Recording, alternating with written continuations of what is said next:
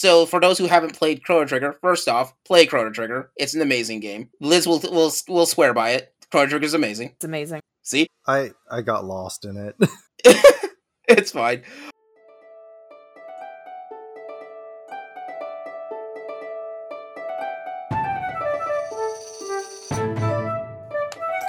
Just as a reminder, this is a spoiler heavy podcast. The notes for what series will and summaries might pop up will be in the description.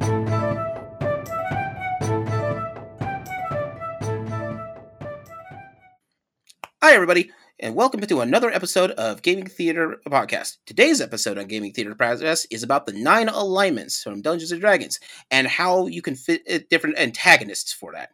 So, the nine alignments and their antagonists. Now, before we get started, we have a couple of guests that are going to be hopping on and helping to explain stuff like this for us, or even correct me if I'm getting my alignments all mixed up. Once again, so let's get ourselves introduced. My name is Leo. I'm the Geek Scorpio.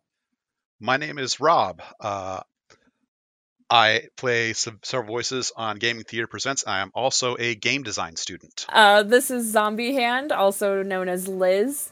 Uh, I do some voices for Gaming Theater and sometimes man the games that we play, and I guess could be considered a co creator of the channel. Hi, I'm Ty.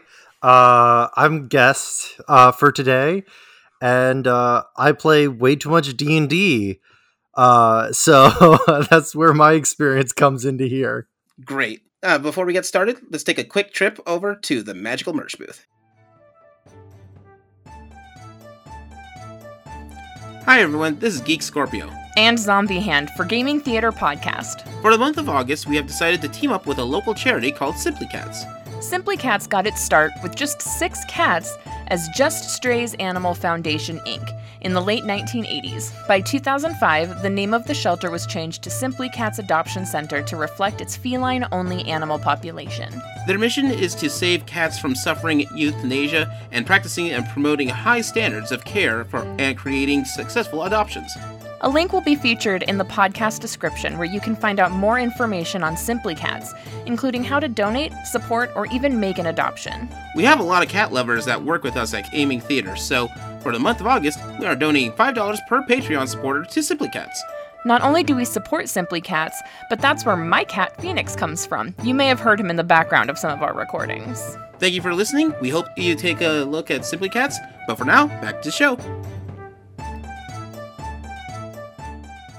All right, so today's episode is all about the nine alignments that exist in Dungeons and Dragons and how they relate to different stories and storytellings.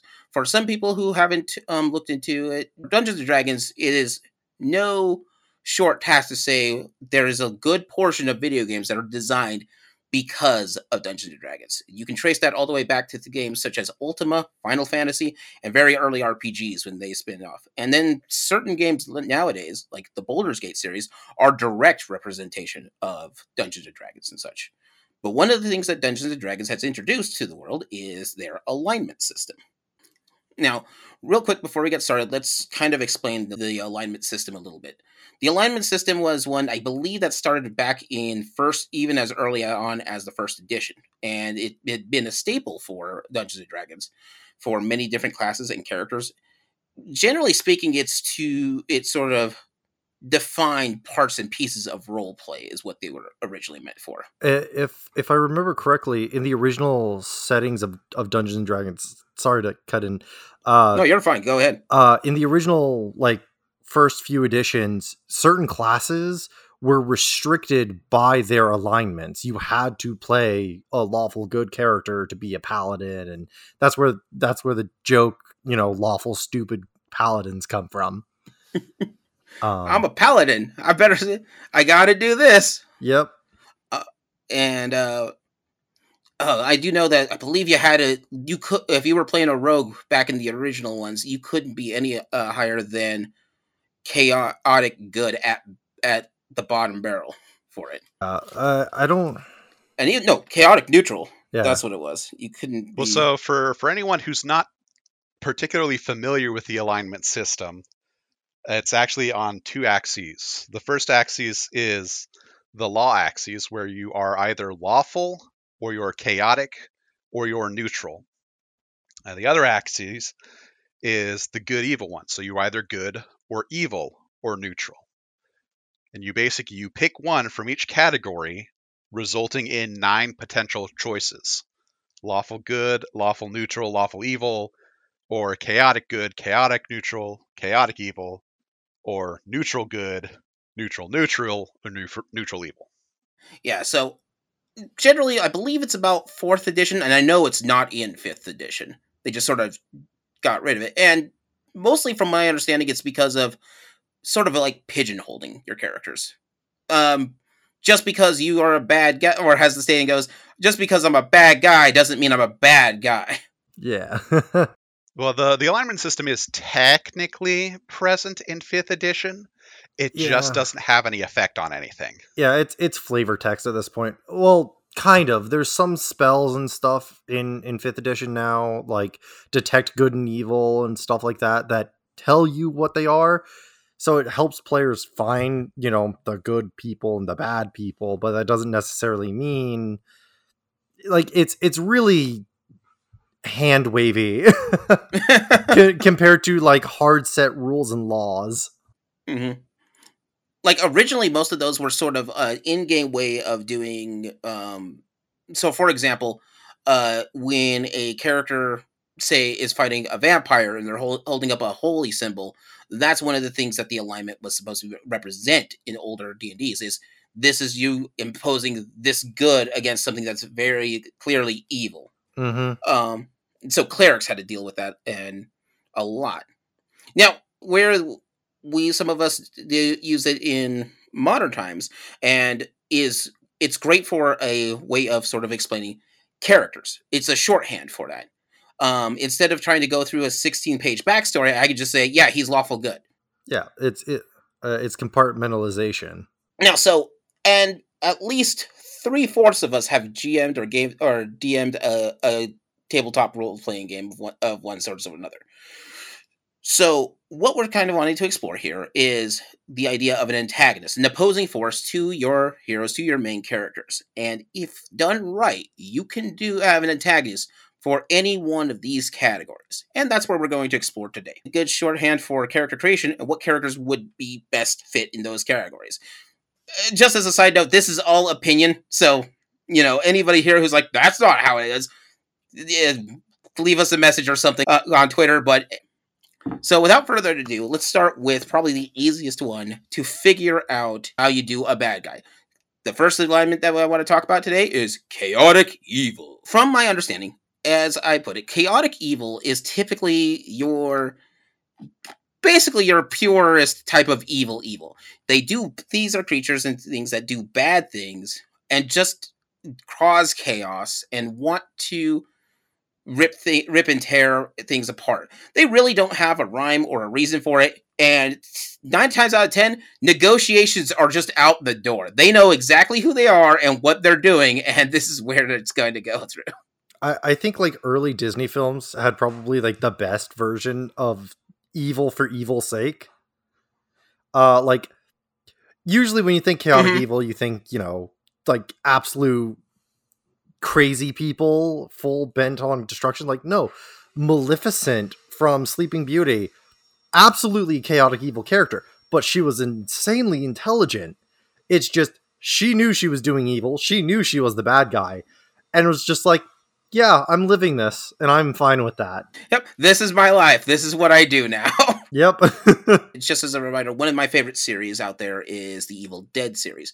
Evil Dead, that whole thing, the Evil Dead, that's it. They are literally, it's in the name. They're evil and they're dead. Enjoy. They don't even care that much to spread their evil around. Just once it's open, enjoy, deal with the evil. Ultimately, they uh, they care about like one thing, which is killing Ash, and even then, it just whatever evil and chaos that they can spring to the world.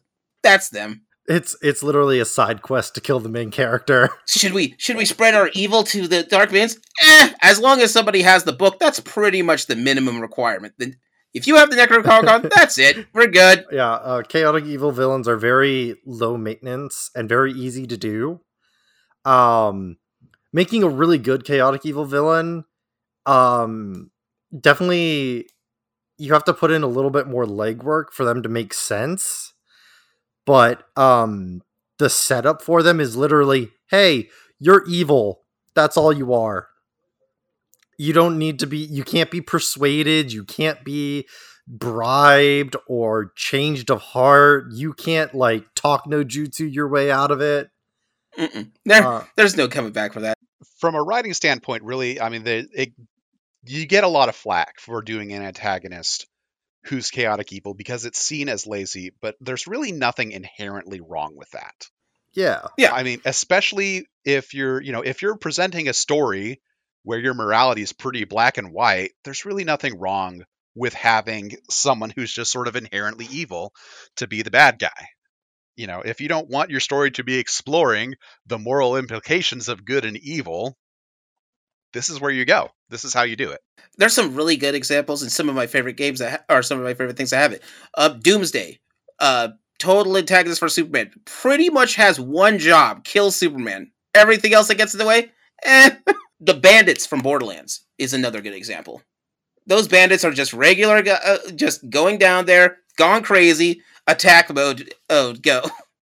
Yeah, I mean most most enemy mooks that you're going to be facing in a video game are probably going to be chaotic evil. Goblins or orcs or whatever. That's just, you know, you just need something that your player can kill without feeling guilty about it. Uh, in in most D and D games, the most common like super evil is goblins. I mean, like it's it's the classic fantasy villain is is you know cave of goblins, and so like it's it's easy to make a super evil villain to fight. Um, to make them make sense is a little weirder and in like and like Rob said, uh you can get a lot of flack for it, but I mean when you want to just throw, you know, black and white out there, just, you know, you want you want the good guy to beat up the bad guy. That's it. Like it's it's a simple nice story of good triumphing evil. You just go chaotic evil. It's it's if uh, anybody here has played the Suikoden series, in Suikoden 2, one that uh, one of the first villains that you deal with is Luca Blight. Completely psychotically evil. Okay, this is a guy who burns down a village just because it got in the way of him getting to the other village that I need to burn down. That's that's sort of his. He's got. Uh, he's in a weird position because essentially, the opposing army that you're dealing with just sends him out to to to take people down. And he's so good at and so destructive no one wants to tell him no or to stop him. They just let him run rampant. Peace talks weren't even considered until after he's removed from the board. That's how bad this is. It is very satisfactory to when, uh, when you actually beat him in the game but good lord the amount of evil not wanting to go down is crazy it's like a three part fight and you have to send wave after wave of arm you have to almost zap Brannigan your way through this and send wave after wave of enemies until he finally goes down. Oh geez. Uh you know what? There's an anime that I watched um called Akame ga Kill. I watched it a while back. There was a there was a character like that if you want to show like an anime that is almost entirely black and white, there or not really black and white, it's kind of all morally gray, but like super dark morally gray. Um there's one character who is so black and white in her view of the world. She is absolute chaotic evil. She just wants combat. She just wants murder. And that is like the the big um end boss of the anime as death. And she has like ice powers and all this stuff, but literally she's working for a corrupt government that she knows is corrupt. She could totally fix the entire system if she wanted to by herself and she just doesn't because the corrupt government just kept sending her on on combat missions and she was fine with that I'm good. yeah she's just like i just want to murder that's it you keep sending me out for murdering i won't kill you that's how it is Kind of going along with the examples of why this is definitely not a bad trope.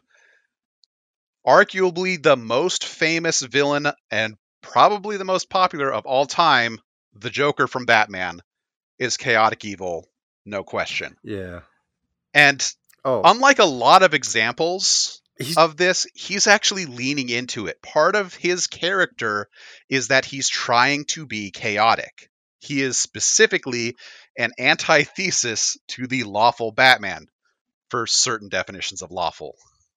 Yeah, yeah, for for very certain definitions of it. But he's specifically going out of his way to do things that people don't expect. He's trying to be a force of chaos just for the sake of chaos.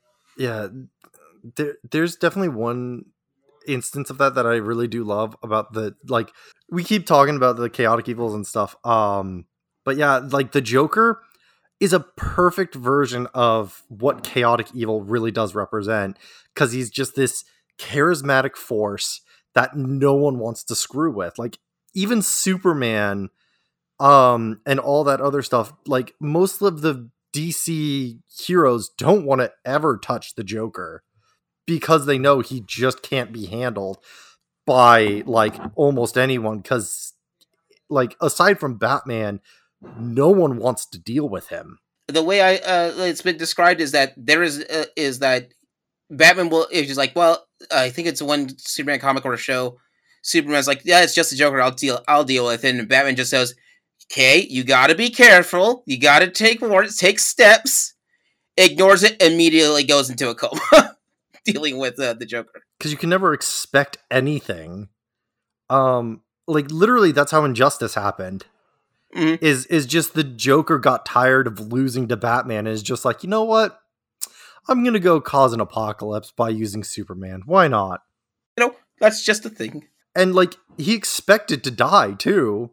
That's probably like he wanted to die by Superman to prove a point. That's all this was was to prove a point to Batman. It just reminds me of an old uh, Batman the animated series that I loved. It uh, that episode, which was um he is that the Joker is about to fight the U.S. government because on the basis of the fact that he can't put smiling faces on fishes because fish is a natural resource commodity. That's that's hilarious. that he's like you you just can't. It's a natural resource. It's like putting a copyright on gold. You can't just do that. Before we move on to the next step, uh, there's one I wanted to ask, and zombie, and we'll uh, we'll have a better understanding of this, mostly because you know um, Alan Wake better than I do. Uh, Mr. Scratch. I just want to preface this, Rob, that I didn't put this one on the list. Yeah, this was this, this is all me. That's Um, fine. Brandon would have had something to say about it. Oh yeah, you would. Anyway, Uh, so yes, I love Alan Wake. uh, Mr. Scratch is a villain that was he was create. It's it's kind of a long story, but ultimately he was actually created to be a doppelganger of Alan Wake at the end of the first game, but he doesn't become like prolific until the DLC um, Alan Wake's American Nightmare, where he is the main antagonist. Um, and he he was created so Alan is a is a writer and he is actually known to be a little bit volatile at times but like so he punched a reporter once. He's kind of not always super nice to his like more especially clingy fans and like people that irritate him. He's not just gonna like shrug it off and be nice. Um and he is known for like when he's on tours and stuff like partying and getting drunk and so uh Mr. Scratch was created as a doppelganger of Alan, but based purely off of the um, public, like, interpretation, I guess, of Alan, like how the public sees Alan. And so they see, yeah, like a persona. And so they see Alan as like a very talented man who, you know, is very charismatic um, because he does. Like, there's one there's like one point you watch an interview with him in the actual game.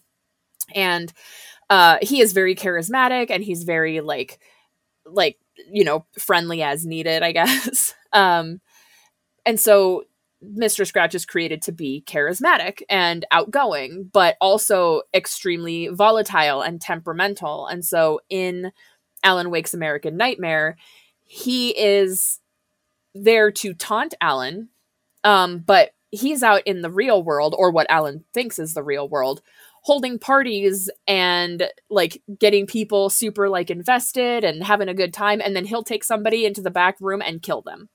And he has a little TV that he there's so there's TVs around the dark place that Alan is trapped in.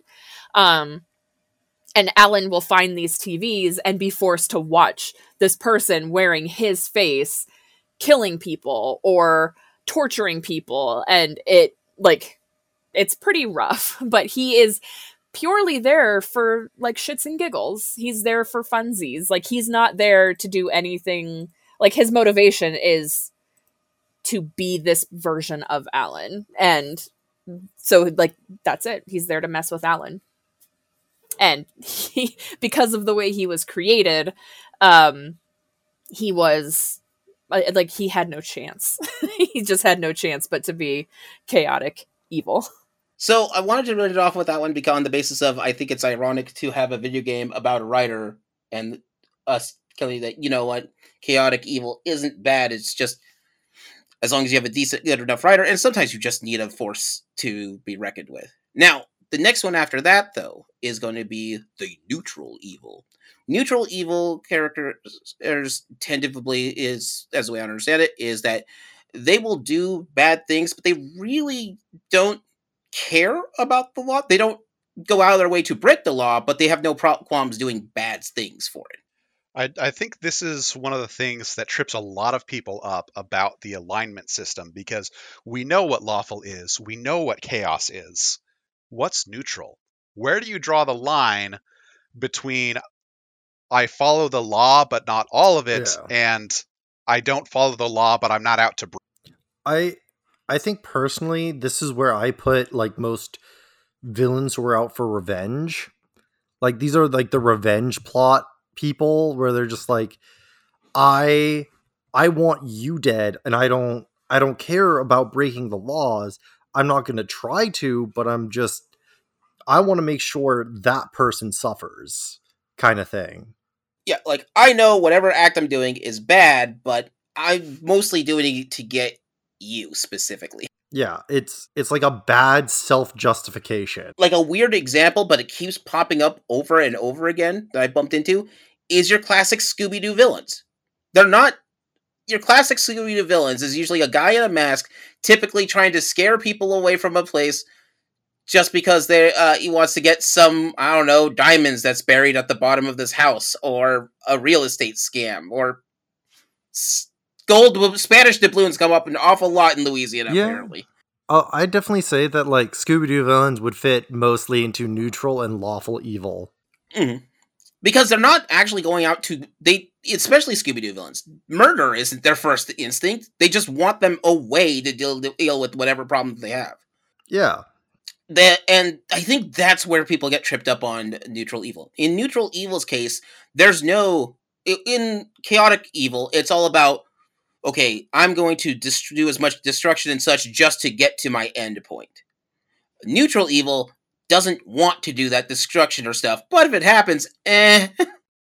I think particularly with Scooby Doo villains, and even more particularly with the real estate scam, which is probably the most common thing in the original Scooby Doo cartoon. Like real estate scams was like the crime of the 70s, I guess.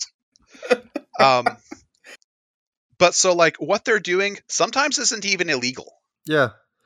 Yeah, no, that's why I said it's lawful evil yeah, that that's why I said it's lawful evil because they're just bending the law to do what they want. In in general, it's not illegal to scare somebody. You know, the, you might be able to draw somebody up on like disturbance of the peace laws or something like that, but it's kind of reaching. You know, especially if they're trying to scare you away from a place that's abandoned. Like no one no one's going into the old abandoned mine outside of town anyway. The only reason they're going there is to investigate the weird ghost zombie that just appeared. Do, do we have to worry about anything unless there's a, a group of teenagers or young adults with a talking dog? We should be okay. here. like legitimately if they didn't make up the scams that they did half the time, they could have literally gotten away with it without any trouble. The problem was is like they they thought they had to do something and I think that's kind of where uh where I kind of want to tie this into neutral evil is that neutral evil is kind of the idea you have to do something um and you don't know if it's right or wrong and it's yeah and you're just justifying It. so a way i've been from the research i've been doing for neutral evil this is your henchman evil they're not out they're just working for the bad guy a good example of that is in kim possible shego shego does not do plans shego just works for Drakken. Drakken makes the plans. Shego's just like, all right, I'll fight things because that's my job.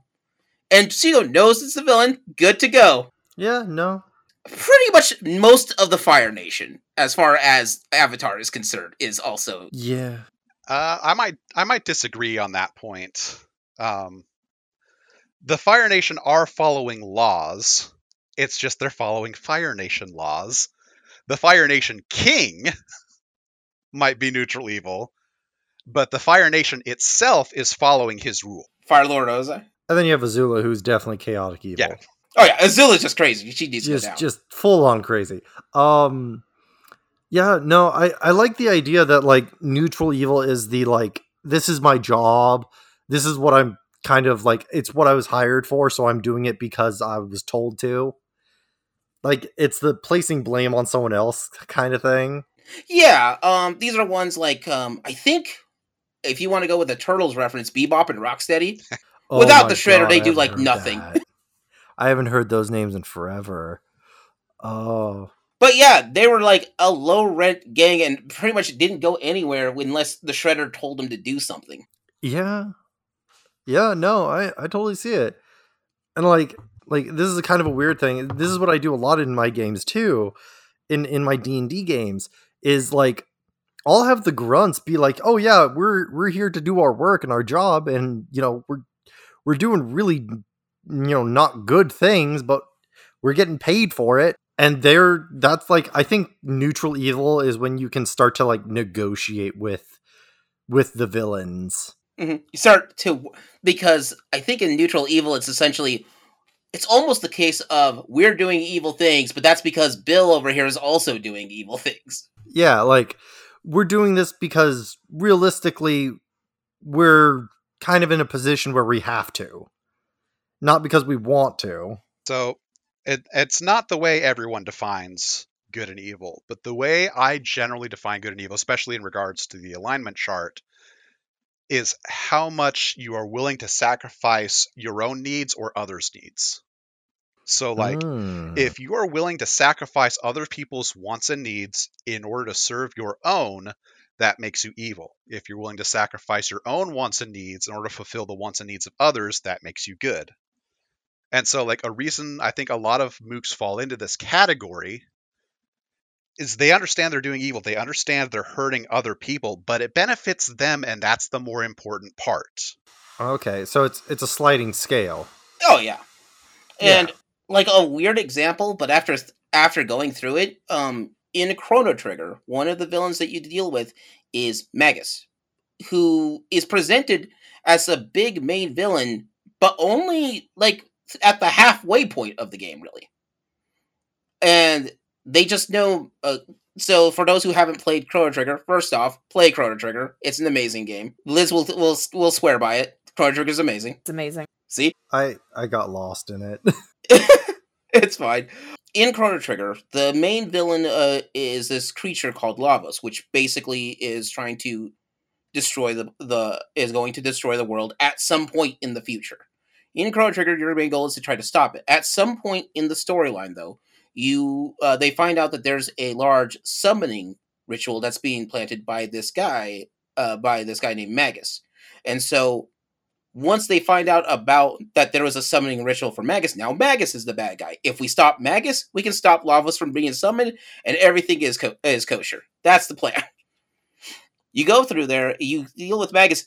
Magus hasn't even lifted a finger to, uh, has basically stopped fighting anyone up until this border of a bridge. He has an army, but they're all on standing in defense right now.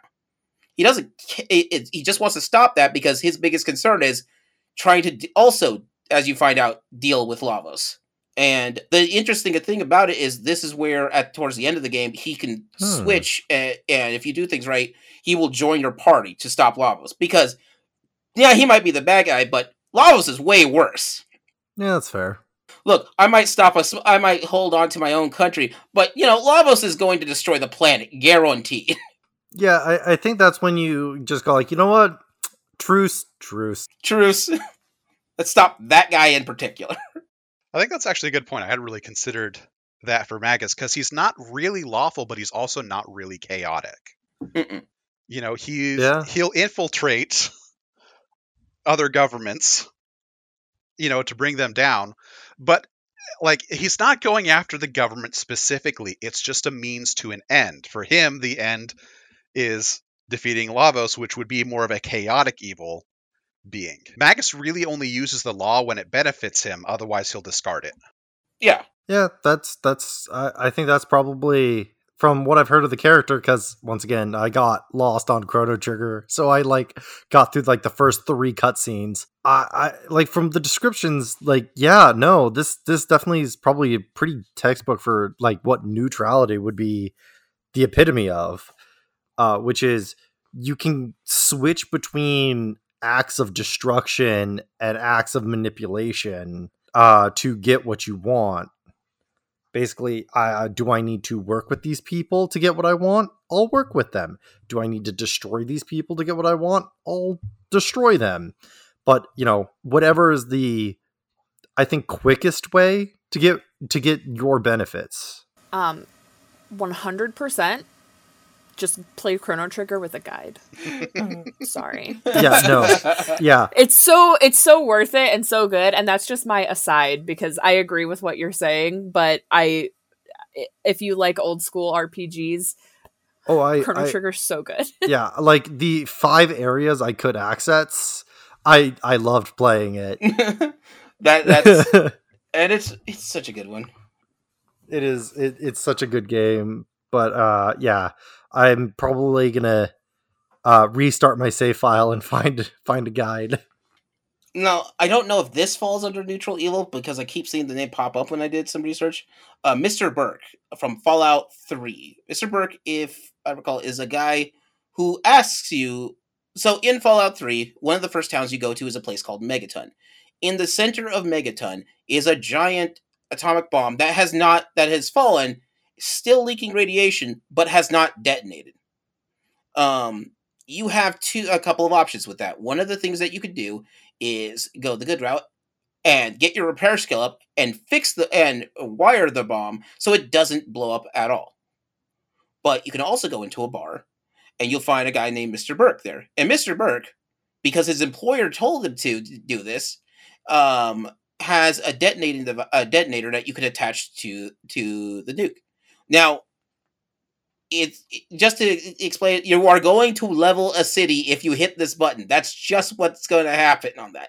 But at, I think it stops you in two points of the game, basically asking you, "You sure you want to do this? Because there's no coming back from this one." you changed the map by pressing this button you know that right just making sure this button. It, Did you do all those quests in Megaton? Are you sure? Did you get that EXP? Because because they're not there anymore after this blows up. but the thing is that Mr. Burke isn't. It, it isn't uh, could physically do it himself. He's just not gonna. Well, he doesn't do it himself because he's suspect. Um, basically, the sheriff already knows that he's not a good guy, and so he's keeping an eye on. You, who are basically brand new in town, you're a nameless, faceless person.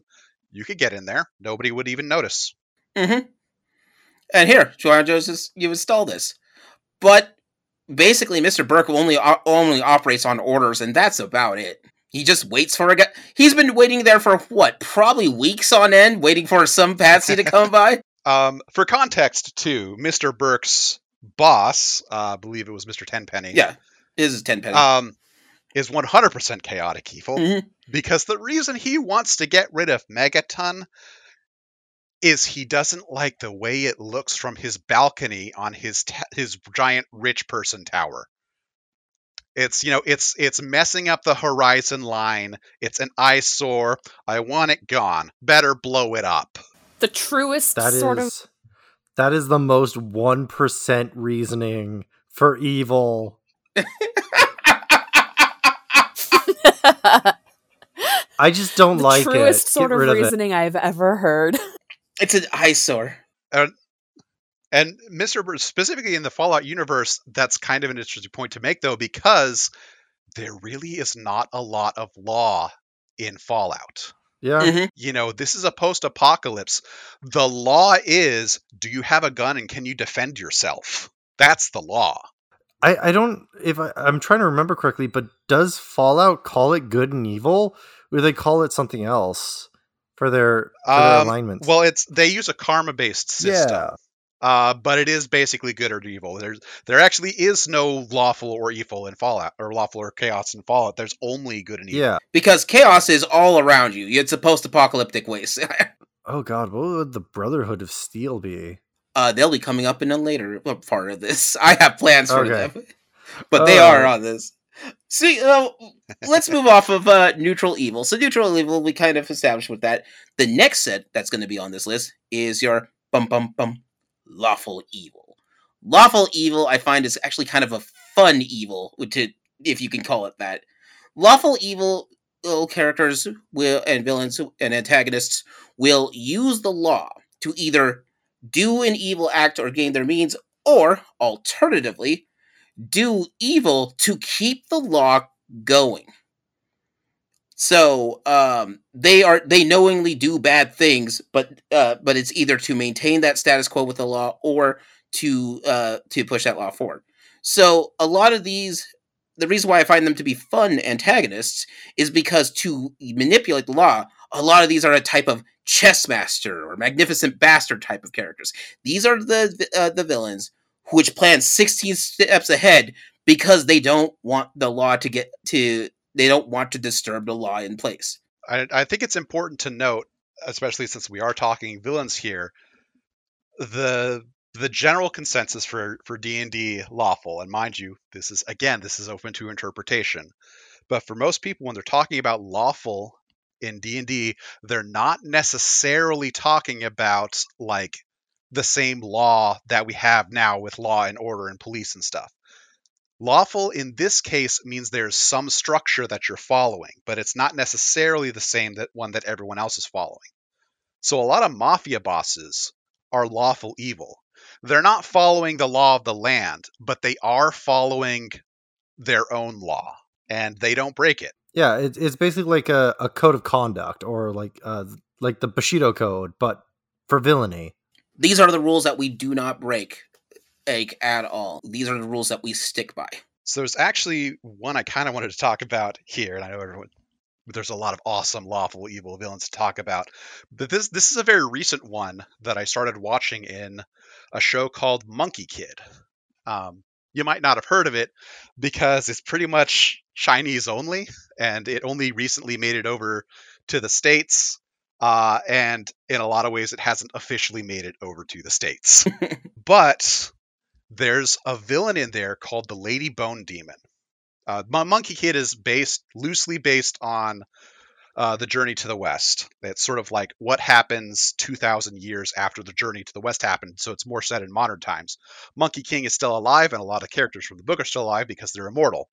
But there's also a lot of new characters, um, and it's also loosely based because Lady Bone Demon in Journey to the West was not that powerful of a villain, but she is crazy powerful in Monkey Kid. Easily the most dangerous villain in the entire show. Is this like the the like Lego animated one? This is, yes, it is based on a Lego set. Yeah. It is fantastic. I will 100% recommend it. You should go watch it. It's phenomenal. I've I've seen some animation videos of it. It looks fantastic. It really is. Lady Bone Demon's big thing is destiny. Everything she does is about fulfilling destiny. And she believes that her destiny is to destroy the universe and remake it. Huh. She doesn't really like the way that the universe is going. A lot of mortals are suffering, and the people in the celestial realm don't care. And so she wants to wipe all that out and rebuild it so that everything's fair. And that means hurting a lot of people. Yeah. To kind of uh, wipe the slate, you kind of have to wipe the slate. Yeah.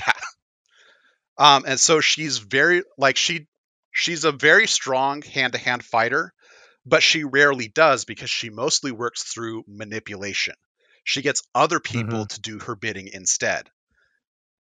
And she often works on sort of exact words promises. She winds up betraying more than one person by promising them that she will fulfill their destiny.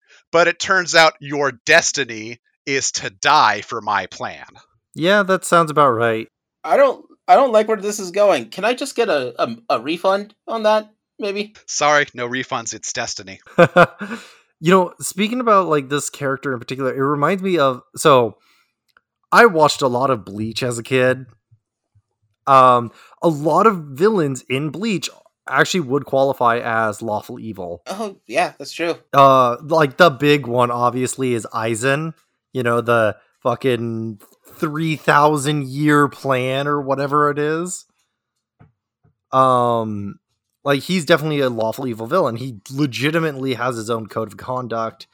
There's another uh person who's uh Kaname, the uh the blind soul reaper. Um he he actually would not qualify as lawful evil. He would actually qualify as something else. Uh he I think he'd be chaotic good, but um the final villain of the series Yhwach or however you pronounce that weird, weird name. It starts with a Y. It's like YW. It's it's weird. But basically his entire thing is he is destined in his mind, he is destined to become the new god. And he is going to find God, kill God, and take God's power. And because of that, he has to systematically take down every single character in the series. Um, but he does it in such a weird way. Everything's about following an order. He doesn't just swarm because he c- totally could. No, he he literally takes out pieces at a time and just slowly takes away resources from everyone. And it's it it's such a weird plan. Um, I, I should probably go into a little bit more. Of it. So Yhwach, uh, basically was in a super coma.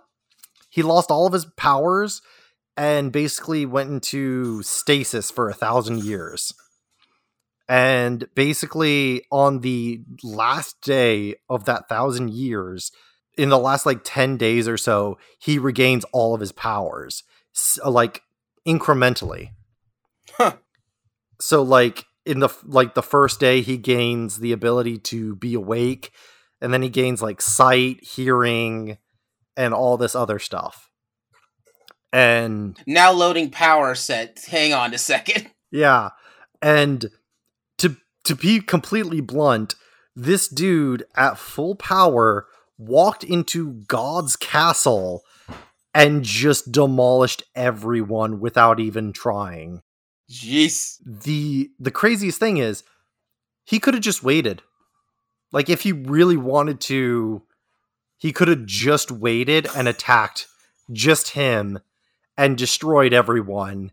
But no he did this like weird systematic like declaration of war and attacking certain people and and legitimately giving them time to fight back. He legitimately gave them the time and methods to fight him.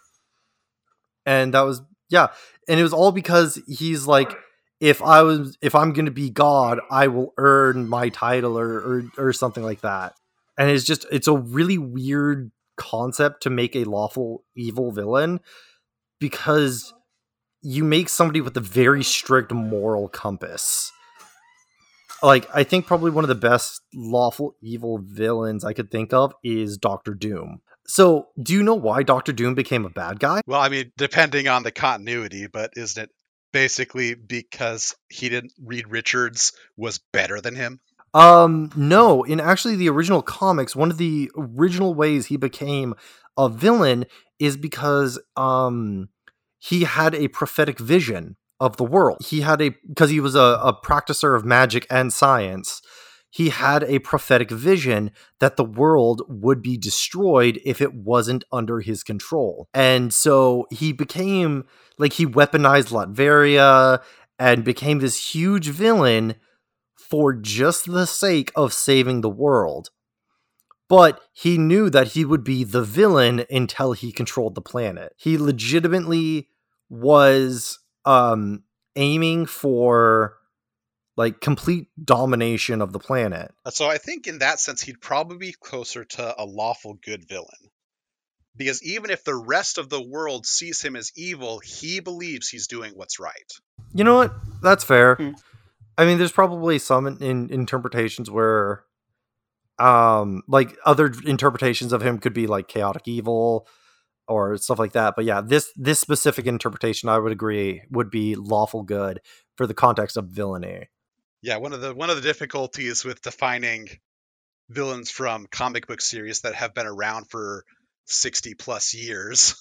They have like that- 20 different starting stories, unless you're Spider Man. Yeah, there's been a lot of different writers, and who the character is and how they act is going to vary depending on which writer there was. Yeah.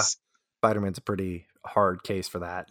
One thing um that there was a movie in the '90s called uh the Demoli- called Demolition Man. Um, in it, one I think one of the weirdest uh, lawful evil villains there is Doctor Raymond Cocteau because he's not presented as the villain until you get halfway through the movie. Just for a short, you know, explanation of the film, there's uh, John Spartan and this guy named Simon Phoenix. Simon Phoenix is a criminal in the '90s who has this giant rap sheet and blows up a 40 pe- uh, building with 40 people in it. But the trigger mechanism for all the explosions was tied to something that John Spartan accidentally triggered.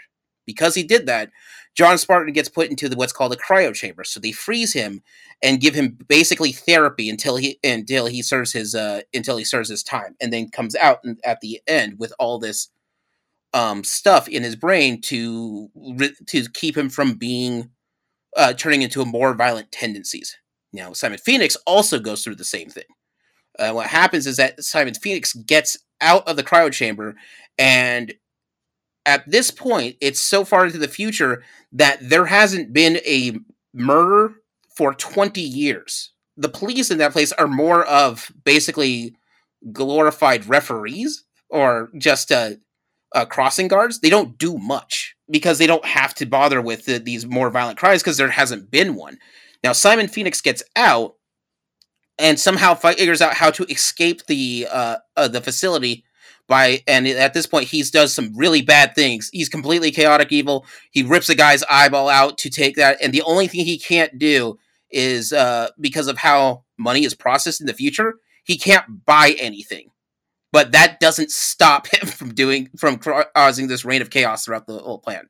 So Raymond Cocteau uh, tells the police that they have the authority to do whatever they want to to stop Simon Phoenix. And Cocteau has been nurturing and building up this entire utopian society. Now, here's where things get a little awry. Their plan is to bring back John Spartan, who gets the nickname the Demolition Man simply because he won't stop blowing things up. I think there's a report like he once blew up a 20 uh he once blew up a section of a mall worth over 200 million dollars to save a person whose ransom is only $10,000.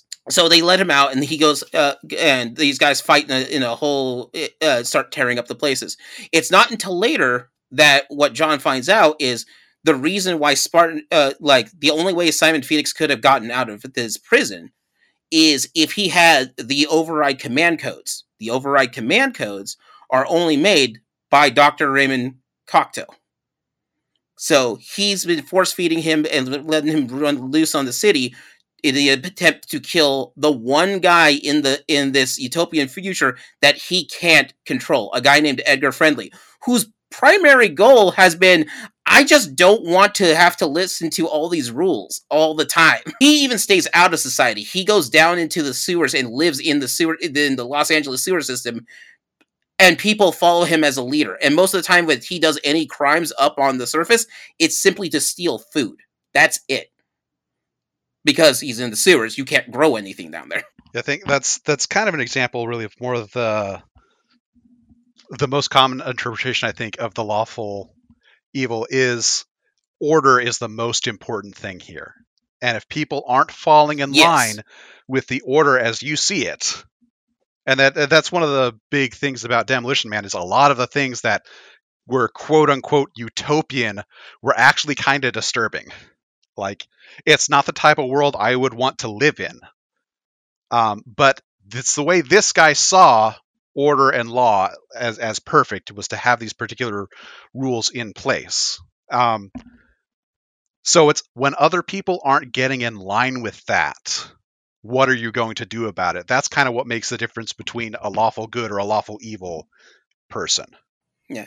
What's also interesting is essentially all three of these characters are uh, Edgar Friendly, um, Simon Phoenix, and uh, Doctor uh, Octo are all villains in their own right in this movie, but they all have different means for it, which is uh, kind of an interesting take for it.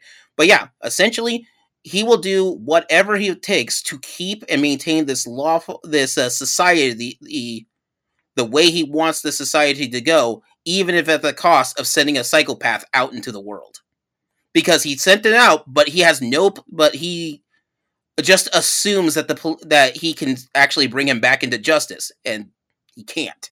And really, that's kind of flawed thinking. I mean, if you can't take care of the guy who won't follow your rules but isn't violent, how are you going to take care of the guy who won't follow your rules and is violent? He had a defense mechanism, but he uh, Simon Fix figured out a way around that. You know, there's there's a game series that I love to death called the Tales of series. Um, specifically Tales of Xillia. They had a couple villains introduced in that series that were basically just that. They were just fighting for order. Like, um, there were two big villains in the beginning half of the game, which were Gaius and um uh, the king of oh god i can't remember his name for the life of me but um basically the, like the two big villains that you fight in the beginning half of the game were entirely just about maintaining order um though they had different ideologies on what maintaining order was one of them wanted to maintain order by taking over the rest of the planet. The other one wanted to maintain order by basically just beating the other guy into submission. And they they were both kings, they were both at war. And basically you're just kind of caught up in it in the game and like as the main character because you get to play two main characters in that game and you choose which storyline you follow the story kind of doesn't really differ but you get different perspectives Uh, is this the series that Nathan really likes? Yeah, this is the series that Nathan really likes. Um, I can't remember if it was the Tales of series or the Trails series. Oh no, Trails of the Sky. I think it is, Or. Trails of Cold Steel. Tales of Cold Steel. Tales of Cold Steel. Something like that. I think it's the Tales of Trails of Cold Steel. You know? Yep, that's the one. Yeah, wait, I don't know if that's the one that Nathan Nathan gifted them to me. Hang on, let me go actually. I can find out. If we're just seeing if this if this is the same series that our friend Nathan likes is all. uh it's it's trails trails of cold cold steel yeah. Yeah, I just can't when you said Tales of, I was like is that the one that Nathan likes or is it the Trails series that Nathan likes? So, I'm just going to look it up really quick. That was all. I just figured while we while we had a lull. oh uh no the tales of and the trails of are two different series um the tales of series has like these weird names at the end of their titles and they're all incredibly different series. But yeah like most of the tales of villains like in almost all of the games are usually like lawful evil we want to create order over everything. Um in fact tales of Berseria, you're the bad guy in in this story. Like tales of Berseria is one giant revenge plot and the you're literally going to kill like the the pope basically Trying to go Like- punch out the Pope.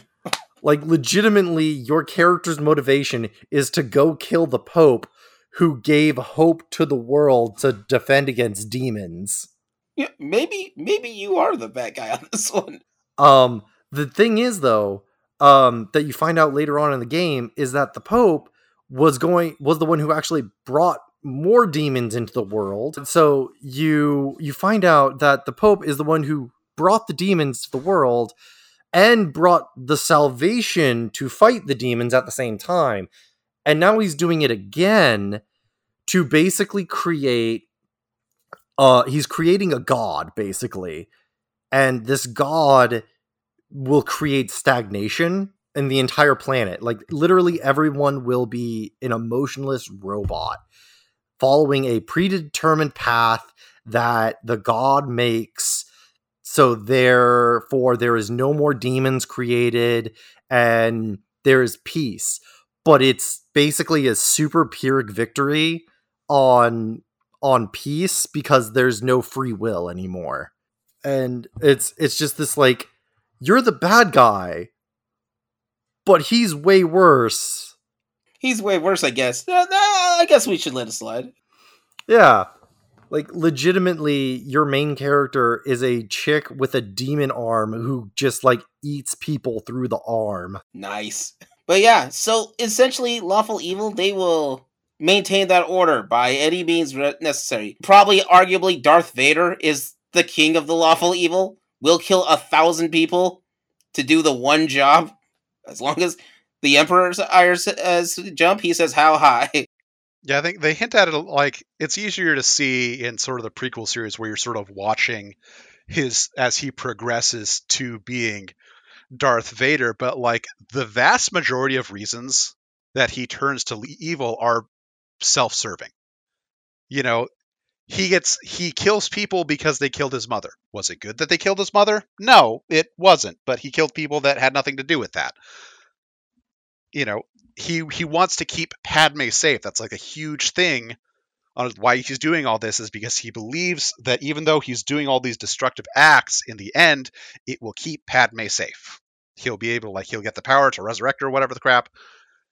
Um, and you know, it's it's very poetic, of course, that it winds up doing the exact opposite of that. But yeah, that's sort of your lawful evil in a nutshell. Now, moving on to the next status, it's chaotic neutral. Chaotic neutral is short, from my understanding. It's basically hedonism. It's basically they do what they want. My favorite character, chaotic neutral character by far is going to be Harley Quinn, and it, it it'll change a little bit depending on the writer, of course. Where she, and plus she's undergone a lot of character development over the years. So where exactly she falls on the whole good evil thing or lawful chaos thing is a little bit up in the air, but she's pretty al- much always firmly on the side of chaos. Even Mhm. when she's fighting alongside Batman, she's mostly doing it because there's going to be some chaos involved. yeah wouldn't technically deadpool fit this category too Deadpool's yes, but not for our purposes because Deadpool doesn't. yeah because because not an antagonist Deadpool's not actually the antagonist. Yeah. but um Or has he been a Well, like- antagonist? like, I think when he started, he, he, he was. has been yeah he was an antagonist originally like it, he flops like harley, harley quinn it really kind of like depends if you get the like fourth wall chaos demon deadpool or the sad clown uh deadpool Yeah, and it really sort of varies from writer to writer. Like, from my understanding, Deadpool now isn't even anywhere near Deadpool that he when he started. mm-hmm yeah, it's like Harley Quinn. I think she. The reason you know she's not evil is because whereas the Joker has no limits, Harley Quinn does have limits.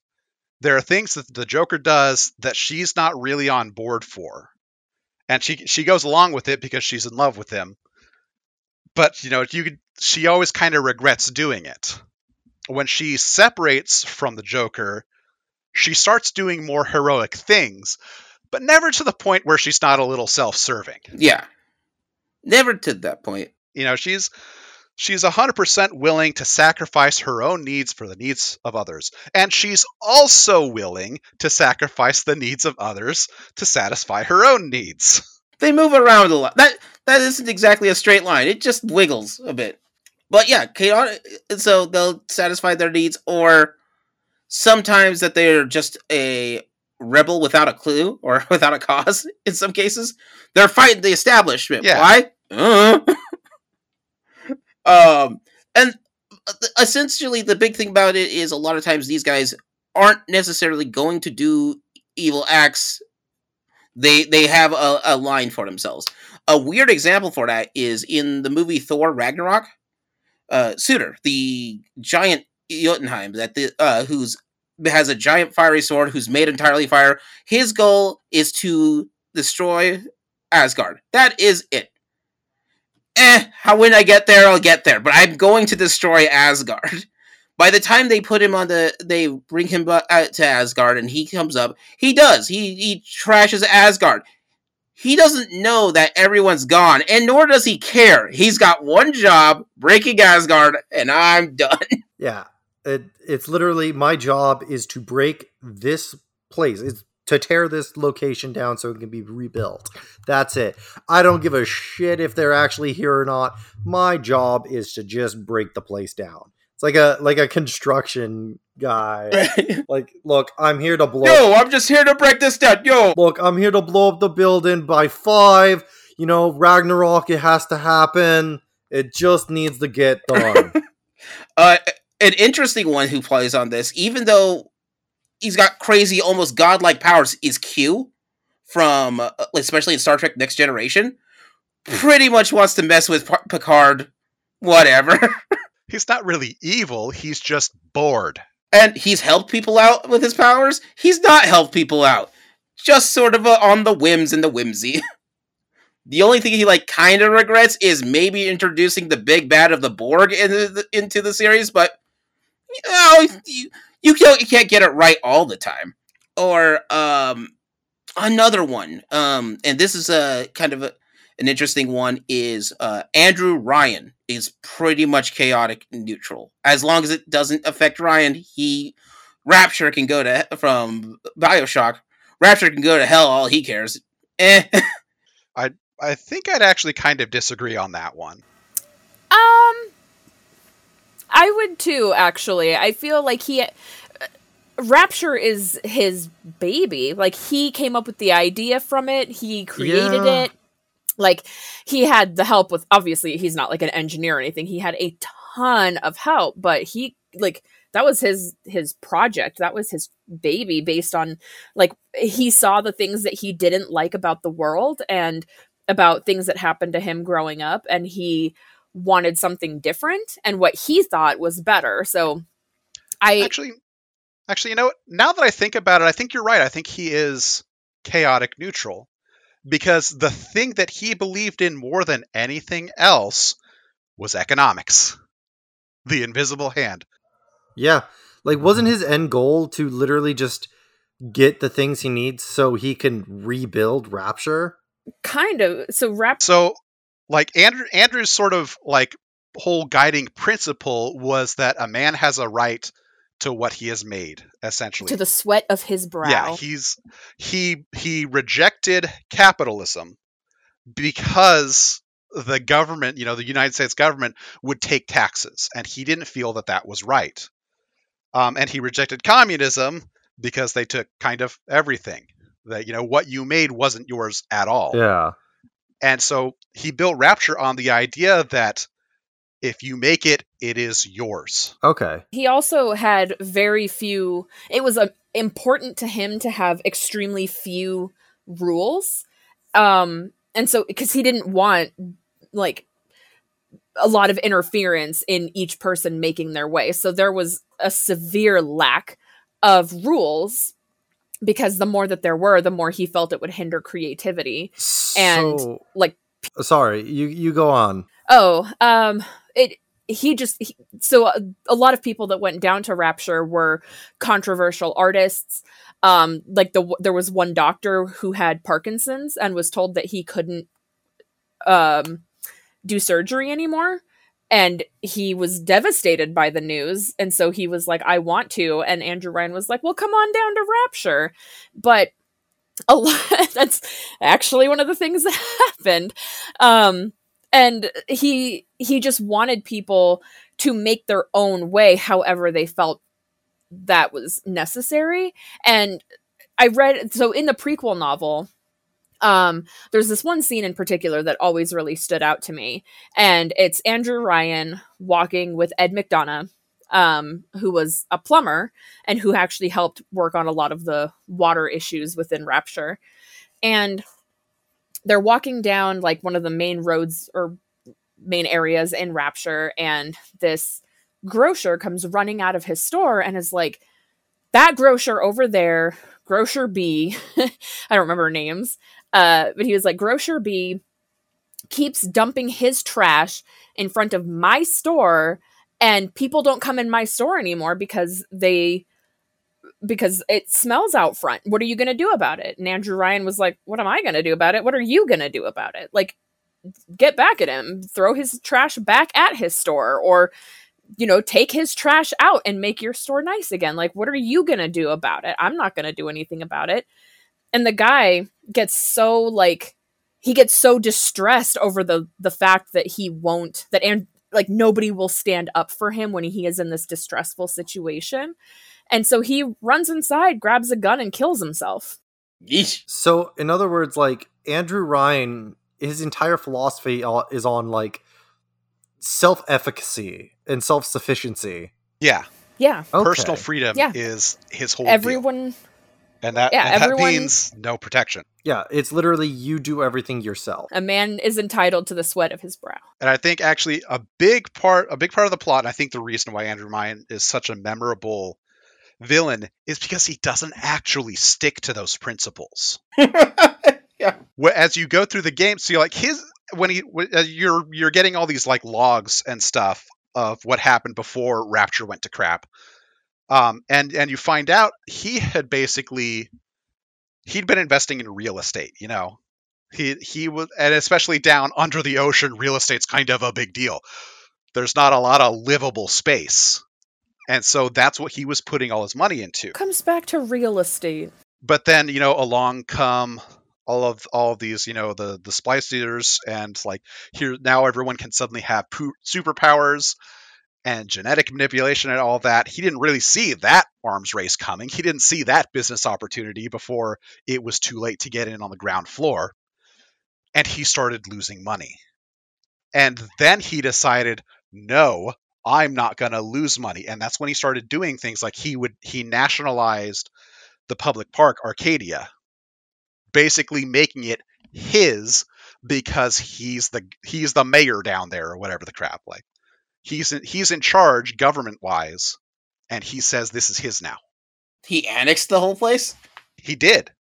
Wow. And he had in fact previously before founding Rapture, he had a park that the government was going to take over and turn into a national park and so he burned it to the ground just to keep that from happening. that is So now he went and did it himself as soon as it was a problem for him. that's so interesting. Oh, Andrew Ryan's fascinating villain. I I could never play BioShock because I would always get too scared. I I have it's a scary game. I have like I'm not gonna lie. I have such a low bar for horror. It's hilarious, really. I love horror games. I'll play them and stream them. There's this web comic that I read uh called Hardcore Leveling Warrior. And like the end all antagonist, it, it's basically theory of the game i i of the of the comic is you get to play a MMO in your sleep. Like it you it transports your consciousness while your body is sleeping into this game world. And um it's just a giant MMO and the main character is an asshole. Like legitimately he was the top number 1 player on on in the game and he was a dick and he uh got hacked and his and his profile got reset to level 1 by the end of the comic uh you find out that like the big villain is this like coalition of bad emotions more or less.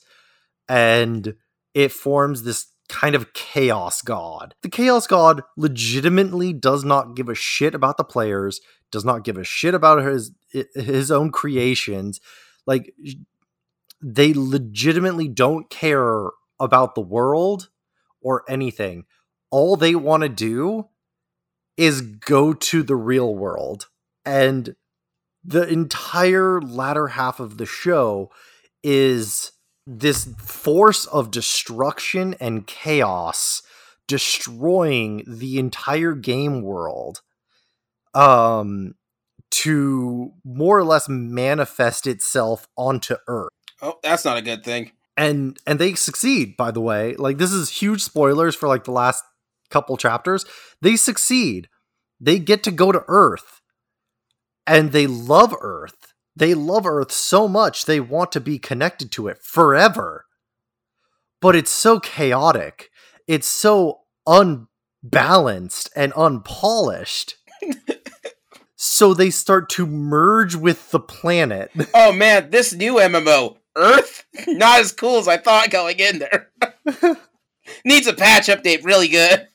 like that's actually what they call it in in the story um they call it a fucking patch update when she starts merging it's literally it has an update bar pu- across the planet Seriously, Earth has some super balance issues. it's it's a really good comic um hardcore leveling warrior is probably one of my most favorite main characters ever because it's the epitome of like a jackass who's good not because he's overpowered it's because he knows how to do things. Mm-hmm. Yeah that's that would probably be like my example of of chaotic neutral is like they just didn't they weren't like trying to do evil they weren't trying to do good they were just trying to get their one thing done. So the next up in this is the true neutral. Now, it's kind of weird to think of it as a true neutral antagonist, but you kind of have to relative as it's easier to think about it as balance.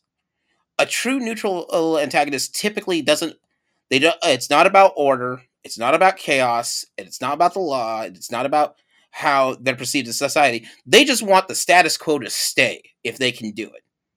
Um an interesting one that I bumped into as far as a for an example of a villain is um it's a character named Agent Sands. He's in this movie called Once Upon a Time in Mexico. If you ever see it's the third part of a trilogy. First is uh, El Mariachi, second is Desperado, and the third one is Once Upon a Time in Mexico. And what he wants to do is to level the playing field in Mexico.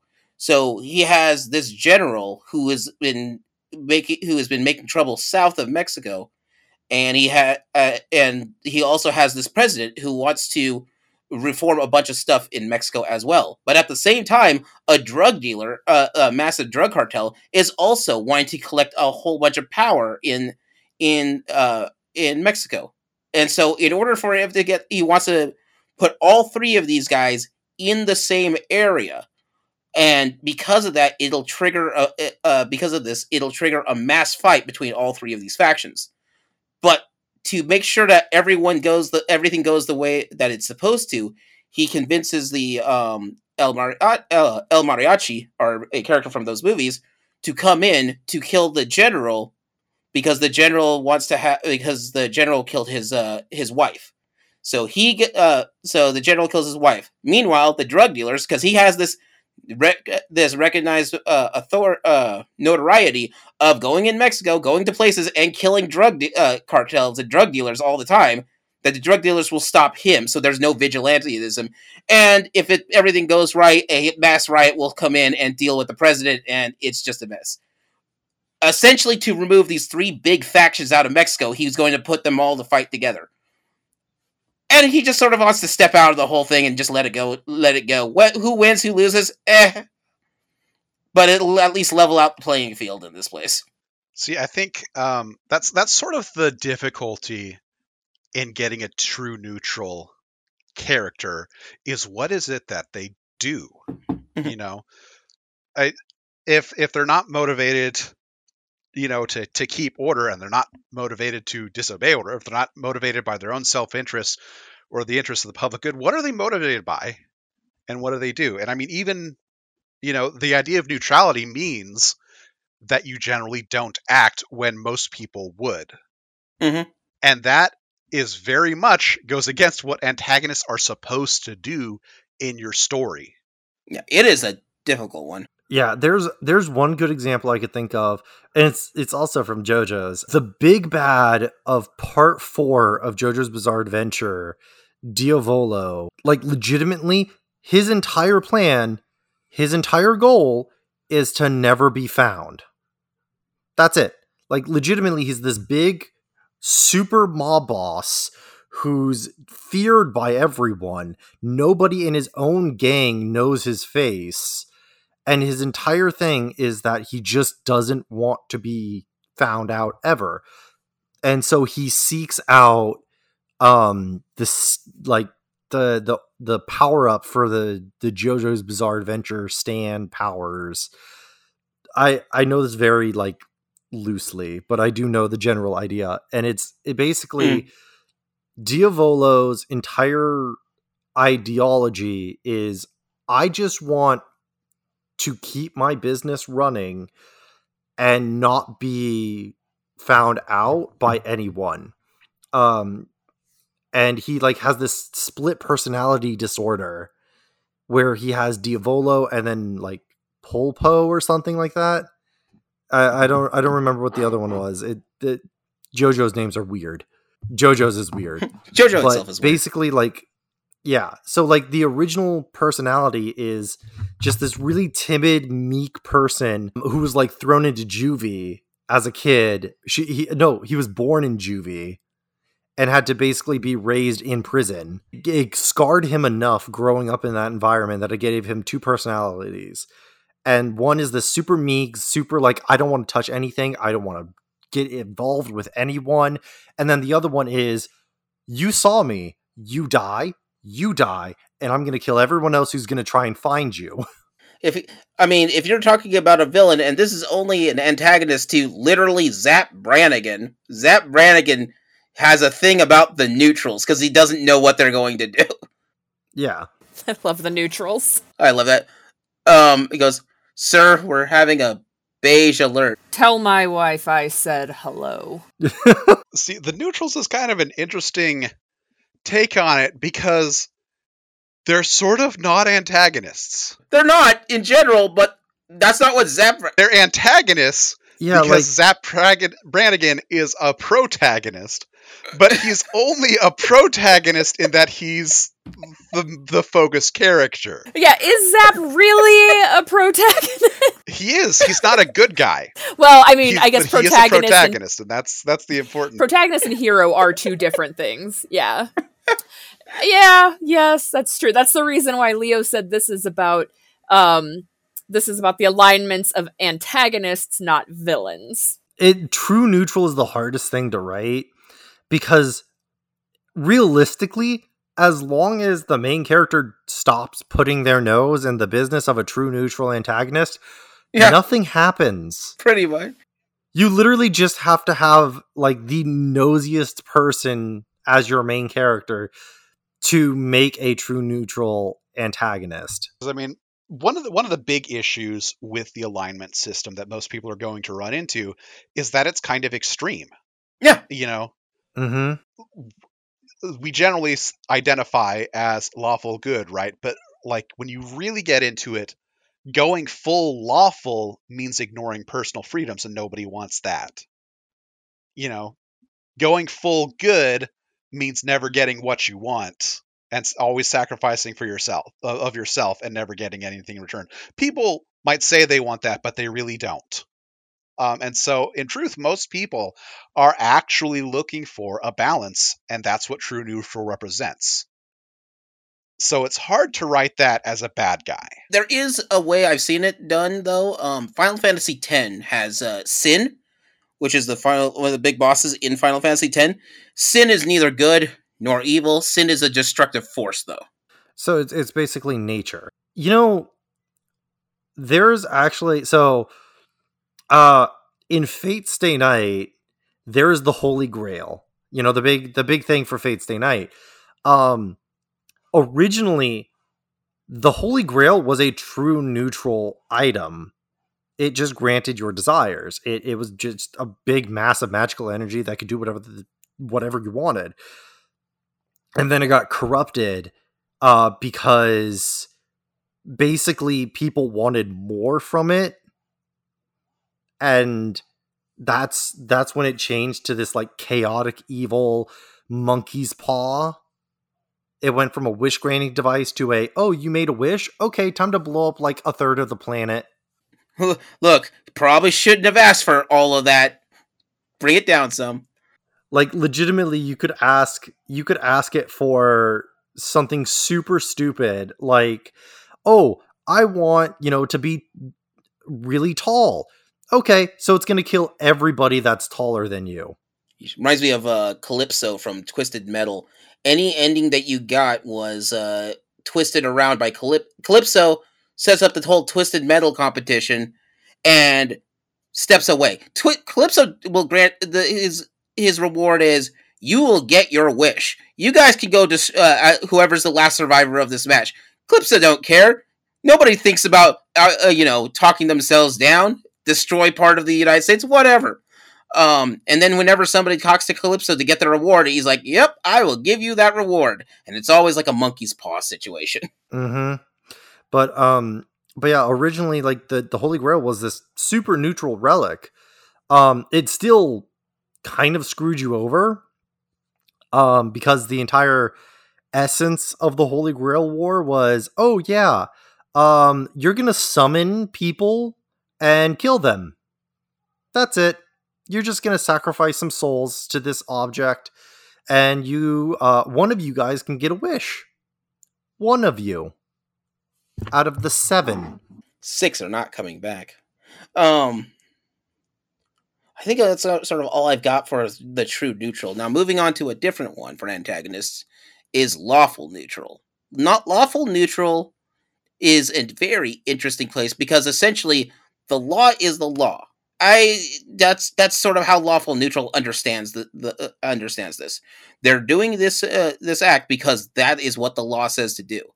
Um, you've got a lot of straw man characters, a lot of characters that, after thinking about it, know they should be asking the questions.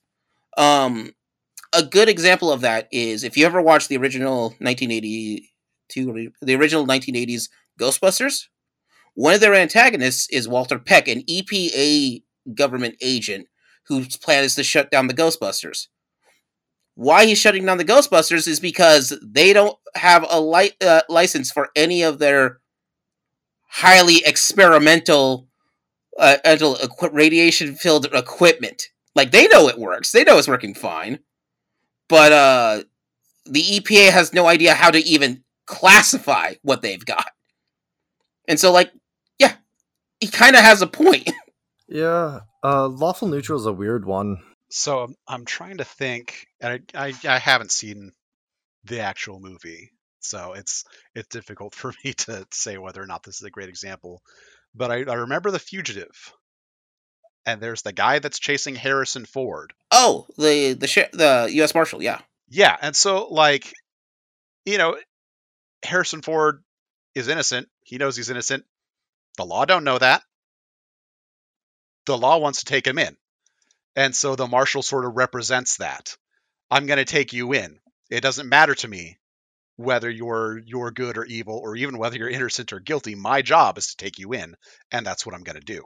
Oh, there's a great line from it, and it's in the trailer. So, like, uh, Harrison Ford is standing at the side of this. Uh, uh, gets to the escape from the from the marshal. They get to the edge of this dam, which is all this water's running, and he he's stuck between jumping off, uh, you know, a dam and the U.S. Marshal. And he turns to the U.S. Marshal. He tells him, "I didn't kill my wife." And the U.S. Marshal's response to that is, I don't care. He literally does. This is just what I have to do here. This is the says I need to bring you in, and now's the time to do that. I recently watched uh this weird show called Scissor Seven on Netflix. It the show is basically just like, oh yeah, you're an assassin. Uh, the like the main character is an assassin, and it's kind of episodic. So there's like a different antagonist every episode, kind of thing. In one of the episodes, just bodyguard was hired by a dude, and Seven was hired to kill the guy who the bodyguard uh who hired bu- the bodyguard.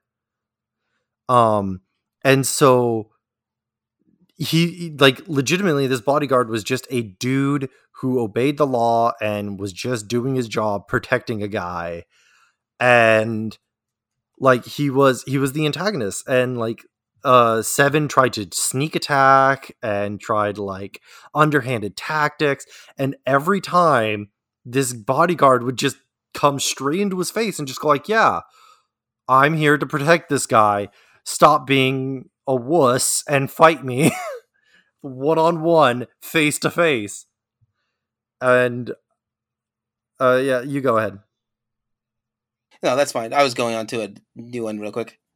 Uh, but so with this, now, as Rob has mentioned before, remember, uh, lawful doesn't always mean the law. Lawful can also mean a strict, rigid code. Now, this is where the Brotherhood of Steel falls in as an antagonist.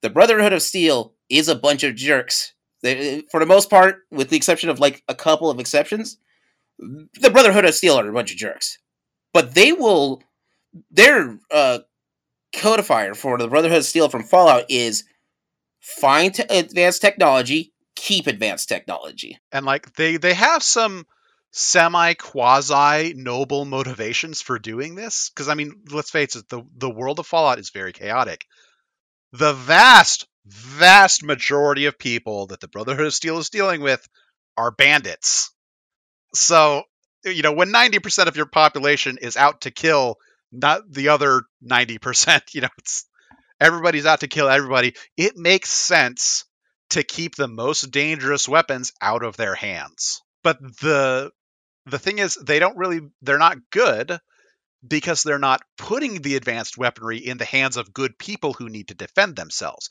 They'll take the technology from those people as well. It's it's literally just consolidation for them. Yeah, like a really good example is in Fallout New Vegas. The um, there's a but this is a real place, by the way. Is a giant solar farm in the uh, uh in the Mojave Desert near uh, Las Vegas. Okay, helios 1 i believe it was called it's called in the game Helios One. It actually has a different name in the real world, but yeah, Helios One. If it was up to the Brotherhood of Steel, they would destroy Helios One rather than let anybody else have this pa- have free power. Yeah. And and that's the thing. It's super advanced technology and one of the key things it's difficult in a post-apocalyptic wasteland to make electricity. And helios 1 is a giant solar farm. The sun didn't go away. You'll get sun. You'll get power. Like i think you get the option of moving the power level to the to new vegas or because you can reroute the power to go to new vegas or reroute the power to go to uh, this other spot. Well, so that's it's it's a little bit more complicated than that. Um, the real reason that the Brotherhood of Steel wanted to keep Helios One out of anybody else's hands is because that it was secretly being used to make a super weapon. Um, you could basically there's a satellite up in the sky that collects the energy and fires down a laser onto the planet. That's what Helios One's true purpose is, and they wanted to keep that they have an orbital cannon Yeah. They wanted to keep that out of anybody's hands. That's the whole reason they were trying to protect it. The fact that Helios 1 could also be used, or instead be used, to provide power to the people in the area and not be used for a destructive force at all is irrelevant to them. It can be used as a weapon, therefore, it needs to be kept out of people's hands. And if that means destroying it, that means destroying it. Um, your your your quest as a player one of your options is to basically disable the weapon. Um, and that's if, if you're like part of the uh, Brotherhood of Steel, that winds up being your quest is you disable the weapon so that it's not a threat anymore. Um, and then whether who you give the power to is actually more of a choice between the NCR and New Vegas than between the Brotherhood and anyone else. The Brotherhood doesn't really care where the power goes after that. but that's their credo. That's what the Brotherhood does. And it's kind of sad throughout most of Fallout because if you explore for the Brotherhood, they have the means to try to help out the world. They just choose not to because that's not part of their credo. and that's actually that's like it there's sort of a big deal with uh, in three one of the reasons a lot of people criticized three was because the brotherhood started helping people but in game in story that was actually a huge deal for them this this faction that started helping people was officially considered a separate faction from the regular brotherhood of steel because they weren't following the brotherhood's credo anymore. They were doing something else. They weren't being they were wanted to be lawful good instead of lawful neutral, and the Brotherhood's not okay with that. Yeah, so that's that's your lawful neutral. Lawful neutral will always try. Well, basically, they go for the letter of the law on that. Uh, I don't know if anybody has any other lawful neutral characters they can think of or antagonists. I can't think of anything.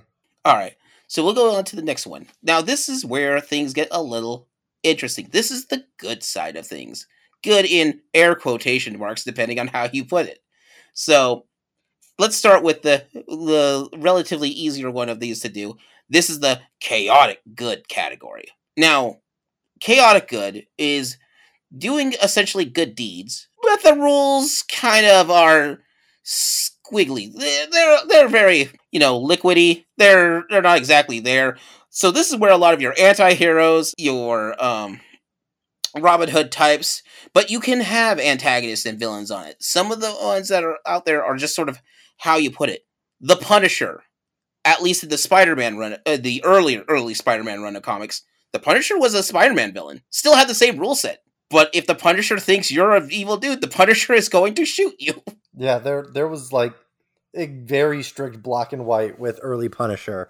It was literally just, ah, you did a small petty theft of like taking a couple bucks from a, a beggar's hat. Time to get shot. The Punisher don't care. An interesting one is uh, and the thing with a lot of these uh, villains, they are and antagonists, they start as antagonists and then they sort of evolve into something else later. A lot of times, a really good example is Jet from Avatar: The Last Airbender. Jet, when he's Jet's first introduced, has plans to stop this, uh, to take out this dam to stop the encroaching uh, Fire Nation, right? It's not until later that he uh, that he you know that he, there's people down there, and the, this particular part of the Fire Nation isn't actually doing anything wrong. They're well, they're doing certain things wrong. I forget, uh, but not much.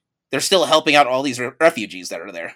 So, like, what Jet's kind of an interesting example, a really interesting character because it's a deconstruction of the of the Robin Hood type. Um, it's what happens when you take that to the extreme, which is really what makes you an antagonist, is when you when you take any of these motivations too far.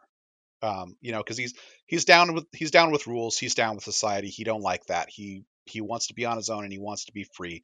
And here's the Fire Nation. They are pretty, uh, you know, they're evil. They're they're starting a war. They're killing people. They're the bad guys he doesn't differentiate though between civilians and soldiers. And that's really where the problem comes in. He wants to take out a town full of civilians because they are fire nation civilians. It's it's literally just he does he fights against the nation of the fire nation not the the bad part of the fire nation. It's He's not fighting the military of the Fire Nation. He's just firing, fighting the Fire Nation as a whole. And in his eyes, that's a good thing. And that's kind of the important part here. He doesn't see it as an evil act. He sees it as a good act because of how it's happening on that. Like uh, to to expand on that, technically, like early Zuko could probably qualify in the good category of one of the three like uh, areas because he thought he was doing the uh, good by doing this mission for his father. It was not specifically because he was doing good that he did it, it was because of the fact that he was ordered, but still, the fact of the matter was his belief in killing the Avatar would bring good things for the Fire Nation. Like, he stopped the Fire Nation's biggest adversary. Yeah. And, like, the thing about good antagonists or good aligned antagonists is their belief in what they're doing is right and just for the betterment of people. And I've always thought that was really interesting. A lot of like antagonists that I usually make in D&D games are usually chaotic good where they do have a they do have an end goal that is good, but it's just the means that they use to get there that qualifies them as antagonists to most people. I'll save the city, but I'll also end up accidentally burning down half the city while I'm doing it. I, I think actually that burning down half the city while I'm doing it is part of what makes it difficult to make a chaotic good antagonist. Because as readers, as as consumers of content, we like a little chaos. In fact, in a lot of cases, we like a lot of chaos. Explosions are fun to watch. But we can't do that in real life. Um, so here's a guy who's causing explosions, and maybe he's misguided, but he's trying to do it for the right reasons. You instinctively want to root for that guy. The only time that it becomes like a bad guy scenario for that specifically is when actual people are getting hurt. And and you're it is framed in a way where what they're doing isn't good for people. And it's it like like Rob said, it's really hard to write that. Mhm. And so like in that instance it's actually a matter of perspective. And I don't I don't necessarily mean like what's truly good and evil. I mean like the perspective of the camera. How zoomed in are you on that chaos? You know, if you if the camera is zoomed out and you just see a city explode, but you don't see any bodies, you don't feel so guilty about that. But if you're zoomed in on the explosion and there's blood everywhere and there's children crying because they're like missing arms or some crap like that, suddenly it's evil. But realistically, that is exactly what happened in the first instance. You just didn't see it. There's a there's a old quote from oh, Mel Brooks, uh, famous comedy director Mel Brooks, and he, somebody asked him, let's say you uh, uh, asked him about this, proposed this question about that, and he goes, "Here's the difference between comedy and tragedy. Let's say you have a guy falling down the sta- the stairs. If you are within a few feet, that's a draw. That's a that's tragedy. You zoom out and it's a hundred feet out. This is comedy. The difference between drama and comedy is the lens. There was an episode of uh, an old uh, Cartoon Network show called Megas XLR, and the main character, the main hero of the story, his name is Coop, um, is destroying who just regularly on the regular will destroy cities. Just just people happen to not be there. There's a villain that he's trying to stop. The villain quits because he assumes that Coop is the villain of this place and is just way more evil than I am because of all this needless destruction. Yeah. Yeah, that sounds about right. So can can I go on a little side tangent on how I built a, a, a chaotic good villain? Sure, I guess. Uh, so in my previous D and D campaign that Rob was a part of, um, the final antagonist was a guy named Tadel, Tadel Gokind.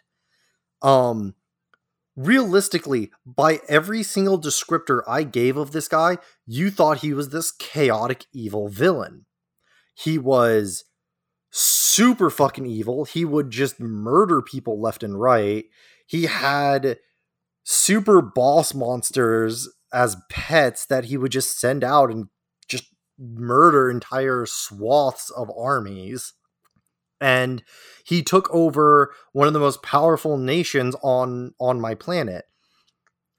Come later, the party found out the reason why he did all of this bullshit and was trying to go back into the past to kill basically the mixture between like Santa and Jesus Santa Jesus. like Santa Jesus mixed with Chuck Norris. That's that's who this guy was trying to go back in time to kill. Um the reason why he did all of this was to basically wipe out the gods cuz the gods did not care about people. Um the gods were very neutral. They literally just let the world play out as it were and never really involved themselves. And Tadell hated the fact that they basically had a, a big brother that if they went too out of line, they would get wiped out. And um and so he sought out to basically change history. Um, but the thing is, doing so would kill so many people and wipe out so much of history. Uh, and the party had to stop that. Um, not and they and they they ended up doing it not because of the gods telling them to, but they chose to to do it because in reality they didn't want their lives to change. They didn't want they didn't want all these people to get erased. I, I don't know what what um Ethan's main goal for for defeating Tadel was, but Uh, E- Ethan's goal is pretty much that. Yeah, I mean, despite Tadell's good intentions, he was doing way too much harm, and, and good intentions in kind of quotation marks. yeah, like legitimately he was like murdering so many people to achieve an end goal that would have granted a lot more free will to people, but it would have also made a lot of things a lot more difficult. And he just didn't see that far. Okay. Sorry. See? No, you're fine. Um. so yeah, but yeah, that's sort of level good. Leo's Leo's just not good at like transitions. I neither am I. Let's just star wipe this part. Speaking of transitions, neutral good thoughts. Yeah, so neutral good personally is probably the most difficult antagonist I could think of to do next to like true neutral because neutral good is tends to be doing good for the good.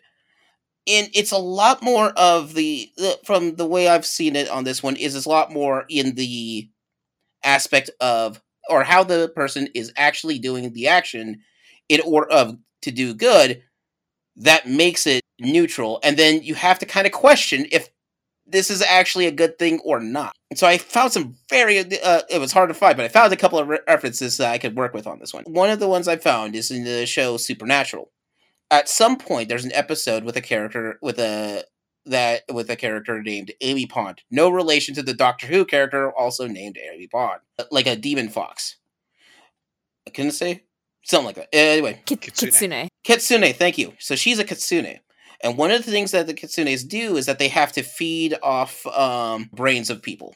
Now, uh, our main hero of the story, um, Sam Winchester, bumped into Amy Pond at the uh, early on in their life, and Sam had the opportunity to kill this monster just like he does with any other monster, but decided to let her let her, let her go. Sam regrets it. It's been years and years and years later, and he bumps into her uh, to Amy again, and so Sam decides to talk to her and try to figure out what's going on with that.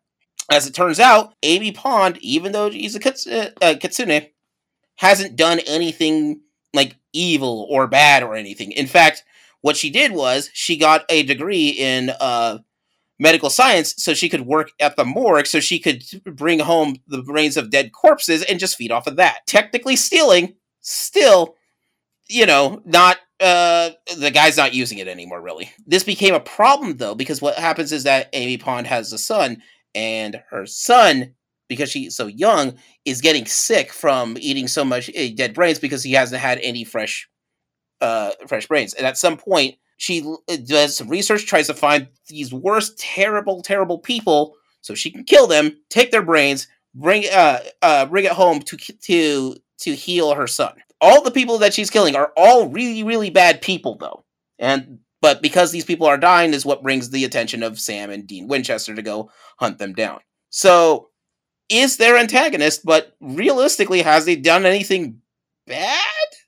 like it, it's very much a vigilantism kind of angle uh for that character in particular um a really so here's a neutral good antagonist that i have which is lupin the third um lupin is a thief like lupin is literally just like a, a thief with a heart of gold robin hood-esque character he is chased by an interpol detective every single time and this detective is legitimately a a a good person. He is he acts in the safety of others. He is a like generally good person who usually ends up working with Lupin when he learns about how bad the villains are. But until then, he is literally just hounding him. And then as soon as the like villain is defeated, um the actual like villain villain of the plot is defeated, he just goes back to being an antagonist for Lupin again and just starts chasing him down. So I don't think Lupin fits in here, not because he's not a villain, but because he's not an antagonist. No. He's actually a protagonist. No, no, I, I, I mean the the detective that chases him, the Interpol detective. Detective Zenigata? That's Yeah. the name. I kept forgetting his name. Inspector Zenigata. or inspective. Oh, literally was telling me about this earlier today. Well, the thing is, Inspector Zenigata is not really neutral good as a thing. He is lawful good. He is obeying the law, sometimes to a fault. Yeah, he is a Okay. lawful good. often to a fault. well, I mean, he does bend the rules to work with Lupin. a little, but I mean, you can you can bend the rules a little and still be lawful. Like his Okay, his whole that's modus true. operandi is that he's working for the law. Yeah, okay, that's that's fair. It's just to him, good is more important. Yeah. It's it's basically all been the rule when the when it's absolutely needed, not when it's more convenient. So the reason why this one kind of falls under neutral good is on the basis that still killing people, not good. However, the people that are killing are ba- is super bad people, and the cause is just because the cause is literally to keep her son alive. Yeah, I think that this is where you're going to run into a lot of problems with antagonists because, as a general rule, you don't want your readers to root for the antagonists. And for the most part, neutral good characters are characters you're going to root for. This kind of reminds me of an old anime that I, I watched a long time ago called The Legend of Legendary Heroes. There's two legends in that. Yes, it, it's it's a long title and it's a really weird show, but like the way the story is set up, one of the antagonists of the story is written as a hero through the entire story. And he's not a lawful hero. He like he literally kills and manipulates and works his way up to becoming king but they make it justified and written like this man is a good person because he's doing all of this to better the kingdom and better the people and he's sacrificing his uh, freedom and abilities and all this stuff to to do this and by the end of the show he has become this weird mixture of everything I do is for the kingdom. So everything, everything, uh, all, all the kingdom sees him as like the, a saint and a hero, but everyone else sees him as a monster because he will literally just wipe towns out because they have a threat to the kingdom. And the main character worked for him until basically he became too dangerous to work with so they threw him in jail and then he had to break out and basically run away from the king. Like some of the people he kills aren't even like justifiably evil. They're not like villains or bandits or anything like that. It's like oh there's a theory or an idea that they're hiding uh, there's there's some people hiding in this village he doesn't even confirm if it's whether they are or not. He'll just kill the village. Like, but every time he does something, everyone's like, "Oh, he's a hero. He just defended us." And it's like that's it's that weird dichotomy of neutral good is again one of those things about perspective. The good aligned and protagon or antagonists, the good aligned antagonists are all really hard because it's all about perspective. Who sees them as good and who sees them as evil is really up to where the camera lens is. Yeah. Um one I bumped into, there's a CW show called Stargirl, and in the first season of it, the final you see and it's all about legacy. So there's the kids of the adults who were part of the Injustice Society of America, right? And these are some bad people, Solomon Grundy, and they're all DC characters, so like Solomon Grundy, the Magician, uh, Icicle, and um, Tigress, Sportsmaster. So all of these villains, right? So you find uh, they've been doing these weird acts all over the place, doing all these bad things for it, and then they finally get to the end where they can uh, implement their manifesto, and they bring up a giant satellite dish to put it, uh, thoughts into the minds of all the of of people all across the United States, which are to recycle, reuse some of their stuff, you know, and basically be better people. That's their plan at the end. Literally just mind control the masses into recycling. That's Mind controlling the masses into recycling, using less fuel, taking care of the environment, growing your own gardens to help out with food. I'm like, at at some point, even the heroes are sitting going, Are are "Should we? Should we even stop this? like they're not they're not doing anything like should we? should we?" So actually, I th- I think probably a good example, and, and again, this is this is open to debate, would be Poison Ivy. Um, because she it's not so much she's not really against the law per se. She's not going out like breaking the law for the sake of breaking the law, like so many Batman villains are. Um, but really, her her sort of big thing is that she values plants as much as or better than humans. Yeah. and so she's an eco-terrorist. She what her primary motivation, the vast majority of the time, is someone's polluting and killing the plants, and I have to stop them. And she does that by murder. And if it weren't for the fact that she protected plants by murdering people, Batman would probably never even try to stop her. Yeah, probably not. You had me up until murder. That's where I had to draw the line. Just like Poison Ivy comes and just goes like, "Hey, I've got a great plan to save the planet." Okay, what's the plan? Pulls out a gun. That's the plan. All right. Let's. We should might want to table that. Maybe have a discussion. um, I'm not taking it off the table. Not saying no. Just saying. Let's see if there's another plan we got on this. one. I can also stab someone. once again thinking good thoughts. Um, there's no wrong answers here. Um, it sounds like a bad pitch me. So right? yeah. So I think we'll move on to the last one. And the last one is probably the most decisive, but because it's so extreme, and that would be lawful good.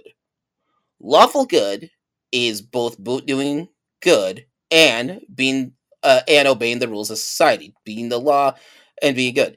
This is where antagonists can get kind of difficult because your antagonists generally by nature should be evil or chaotic or something that you kind of need to stop why are you stopping a lawful good? And this either has to deal with perspective or extremism is sort of the two big ways I've seen where this where this kind of works out.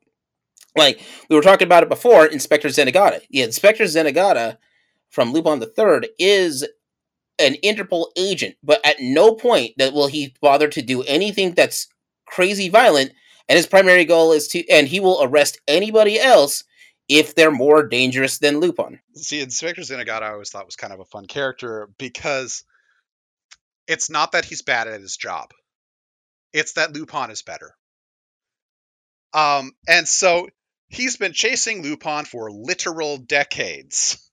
And like every now and again he does get the upper hand, but it's it's pretty much only because Lupin wants him to. The only times Lu- Yeah. the only times Zenigata successfully arrests Lupin and actually gets him into jail is because Lupin needed to get into jail. If I remember correctly, in the the more recent Lupin movie, he legitimately calls Zenigata to come arrest him so they can get a helicopter to go to the villain. Yes. Because they're out in the middle of literal nowhere, just like a freaking desert, going to die of thirst. How are they going to get here? I know one man who will go to any corner of the earth to reach me, I think that was the actual line. and that is Inspector Zenigata. Um, but like he, the but the thing is, like as soon as a more powerful villain comes along or a more evil villain comes along than Lupin, Zenigata goes after them. Uh, because he he under, he understands that Lupin, even though he's unlawful, isn't really evil. You know, he he's a thief primarily. He really doesn't kill very often, and the people that he kills are pretty much exclusively bad guys. So, who who am I going to go after? The thief who kills bad guys, or the guy who's trying to take over a country and murdering people all along the way? Yeah, probably going to go after the serial killer. That's more important right now. And that's why he keeps his job because he's got this impressive rap sheet of capturing villains that Lupin was going against. Would Injustice Superman count for a lawful good? In this context, yes, because he, well, yeah, ultimately his goal is the betterment, uh, is to be good and to be better. So, okay, kind of having to backtrack a bit. Right. Yeah. Yeah. kind of yeah. have to explain Injustice and the Injustice games and such for that, or that one. So, short story of this one: Joker gets tired of dealing with Batman. Joker decides to go after Superman instead.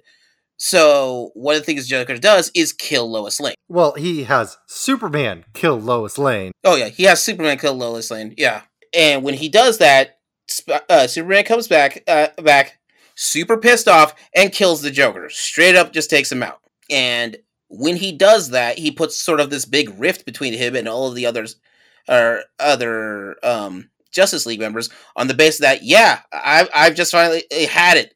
I'm any of these supervillains that are just up to no good. I'm just taking them out. Screw the rules on it. Like it, he literally just said, "I'm tired of playing Mr. Nice Guy. I am just flat out like I'm making my world order." In in the end, And so he does become basically all of the lawfulness in the world because he makes the uh makes order, controls order on that. And at the same time, I mean, there's no uh the amount of murders that are out there have gone significantly down.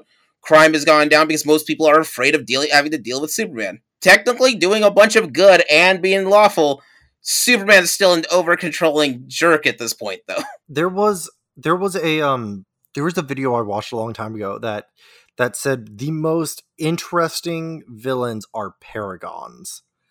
Basically, the best heroes make the most wonderful antagonists because they're un they're unshaking in their determination and in their like kind of like with chaotic evil you can't negotiate with a lawful good antagonist. They just they're just rock solid in what they believe. Like zenigata i think would be the kind of one of the the like like we said you can't ever get zenigata to do anything unlawful. He will always go with the side of the law. That actually, but he will take the worst out of the situation so it actually kind of reminds me. There's this web comic that I really love, really popular. You guys probably heard of it, Order of the Stick. Um, Yeah. there's a character in there. I believe her name was Miko, but she was a samurai, and she was lawful good to the most extreme of lawful good. Like other paladins couldn't stand her because of how stalwart she was in her lawfulness, and any tiny deviation out of lawfulness or goodness was to be met with extreme measures, and that's what made her an antagonist. You know, to, she was fighting against the heroes. Her goal was please bring these heroes to me.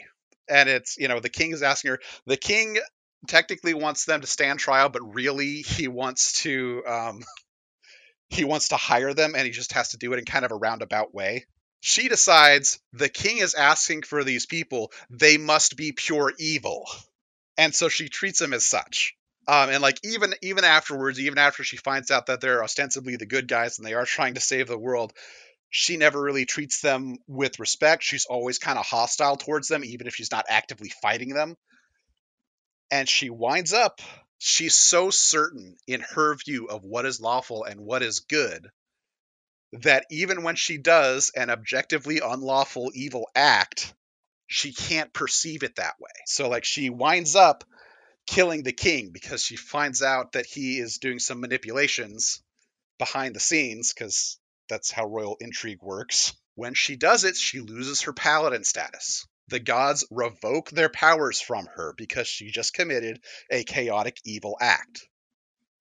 But she can't even comprehend that that, that was that.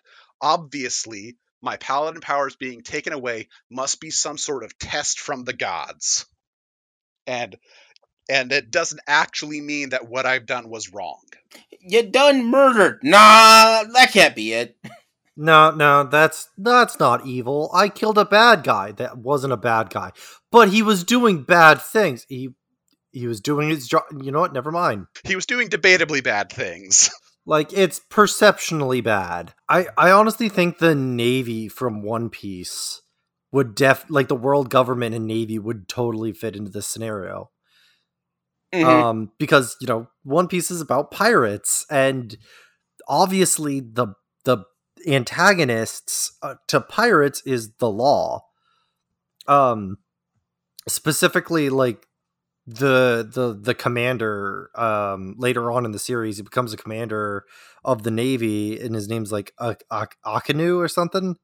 He he's a lava man. And like legitimately there were uh navy members who would work with pirates who would like willingly work with pirates. They even had um privateers they had hired pirates to capture other pirates as soon as akainu came into power he put on a wanted notice for all of those privateers and he sentenced them all to basically be thrown into the clink all of them it did not matter anybody who waved a pirate flag was going to be either killed or captured. You done pirating? That's all I need to hear. Yeah, like it he was he was so he like even to the most recent chapters, he's so dead set on just like unflinching and unflexible. Like even if there is a very bad person and the only way to win is by working with a pirate,